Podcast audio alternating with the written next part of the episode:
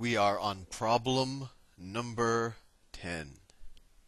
Let's see, on page 49. Stacy noted that she is both the 12th tallest and the 12th shortest student in her class. Let me write 12th down. She's the 12th tallest and shortest. If everyone in the class is a different height, how many students are there in the class? And these are these are the type of questions that I just like to make sure that I'm not, you know, miscounting, right? So she's the 12th tallest. So what does that mean? That means that there are 11 people taller than her, right? So let's say, you know, from shortest to tallest. So this is Stacy right here. You know, this is Stacy. And so if she is the 12th tallest, so let, let, me let me put it this way: if I said that she was the if she was the first tallest, that means there's no one taller than her. If she's the second tallest, that means there's one person taller than her. If she's the third tallest, that means there's two people taller than her. And likewise, if she's the 12th tallest, that means that there are 11 people taller. 11 taller. 11 taller. Similarly, if she's the 12th shortest, well that mean that must mean that there are 11 shorter than her. So this is really just making sure that you kind of parse the words correctly and count properly. So if there's 11 shorter, 11 taller, and then there's Stacy, well that's 22 plus her. There's 23 students in the class. And this is just to make sure that you know you don't say oh 12 taller, 12 shorter and say 25 or something like that or you know it's just to confuse you, really, I think. Okay, problem number 11. Image, clear image, invert colors. Problem number 11. I'm to switch colors. 11. The quadratic function g is given by, well, this is just the general way people write quadratic functions, is equal to ax squared plus bx plus c where a and c are negative constants. a and c are negative, right? Negative constants.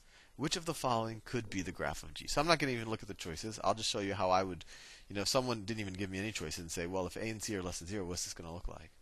So let's draw the x and y.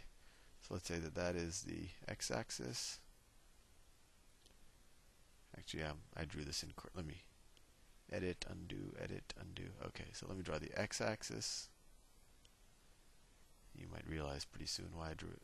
I have to redo it. That's the y-axis. Right,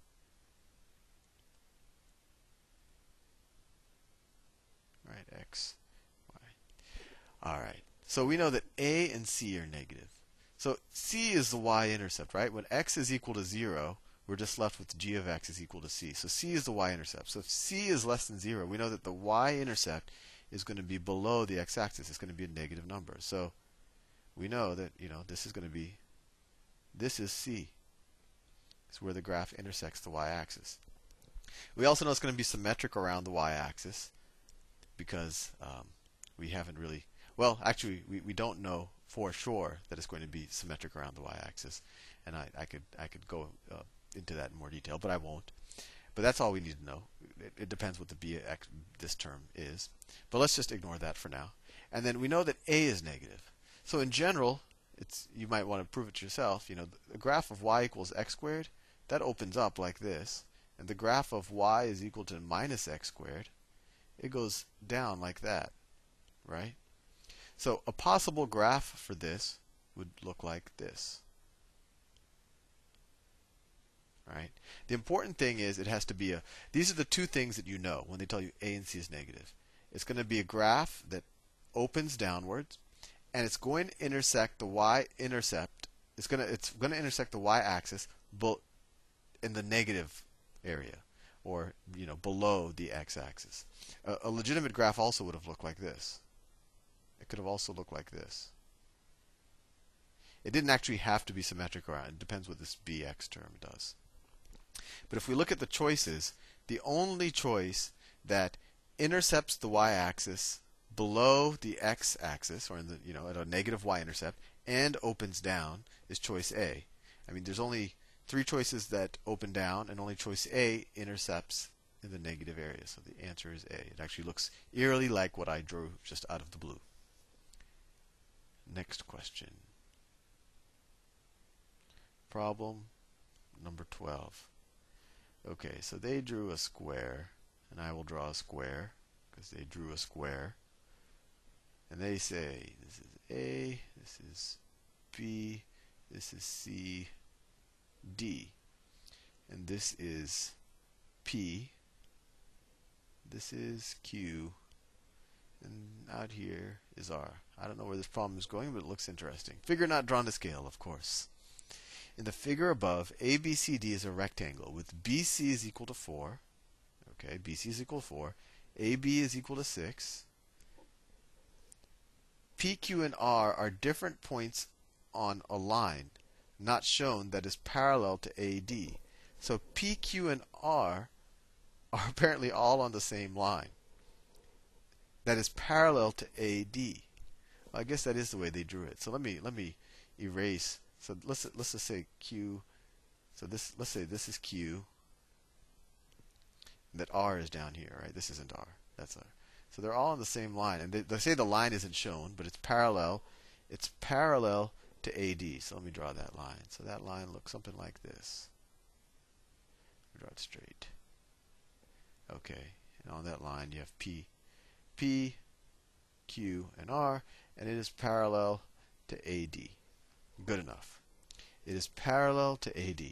Points P and Q are symmetric about line AB. Points P and Q are symmetric about line AB. Okay, so that means P and Q are equidistant from this line. So that means that that means that this distance is equal to this distance. When they say P and Q are symmetric around AB, you can almost pretend like AB is a mirror right here, and P and Q are the mirror images of each other. Good enough. And then it also says P and Q are symmetric about line AB, and points Q and R are symmetric around line CD. So Q and R are symmetric around line CD. So we also know that this distance is equal to this distance. Good enough. What is the length? What is the length of PR? What is the length of PR? This is fascinating. So let's say that this length right here, let me do it in yellow. This length is x, right? Then what is this green length going to be? Well, this green length right here is going to be 4 minus x. 4 minus x. How did I know it's 4 minus x? Well, this distance up here is 4. This distance up here is 4. So if this is x, this is 4 minus x. Well, then, then that this distance right here is also going to be 4 minus x. Well, and if this yellow distance is x, then we also know that this distance is x. So the distance from P to R is going to be the sum of all of these, right? x plus x plus 4 minus x plus 4 minus x. And I think you see where this is going. It's x plus x plus 4 minus x plus 4 minus x. These x's all cancel out, right? 2x minus 2x. And we're just left with 8. And that's our answer, B. And you could have tried out. Now, I mean, you could have assumed Q was right in the middle, and it would have worked out the same. But this is, you know, you know for sure that the answer is eight. Next problem. Image clear. Invert. I don't know if I'll have time for this. The price. I get nervous when I'm running out of time. So I'm gonna do this in the next video. See you soon.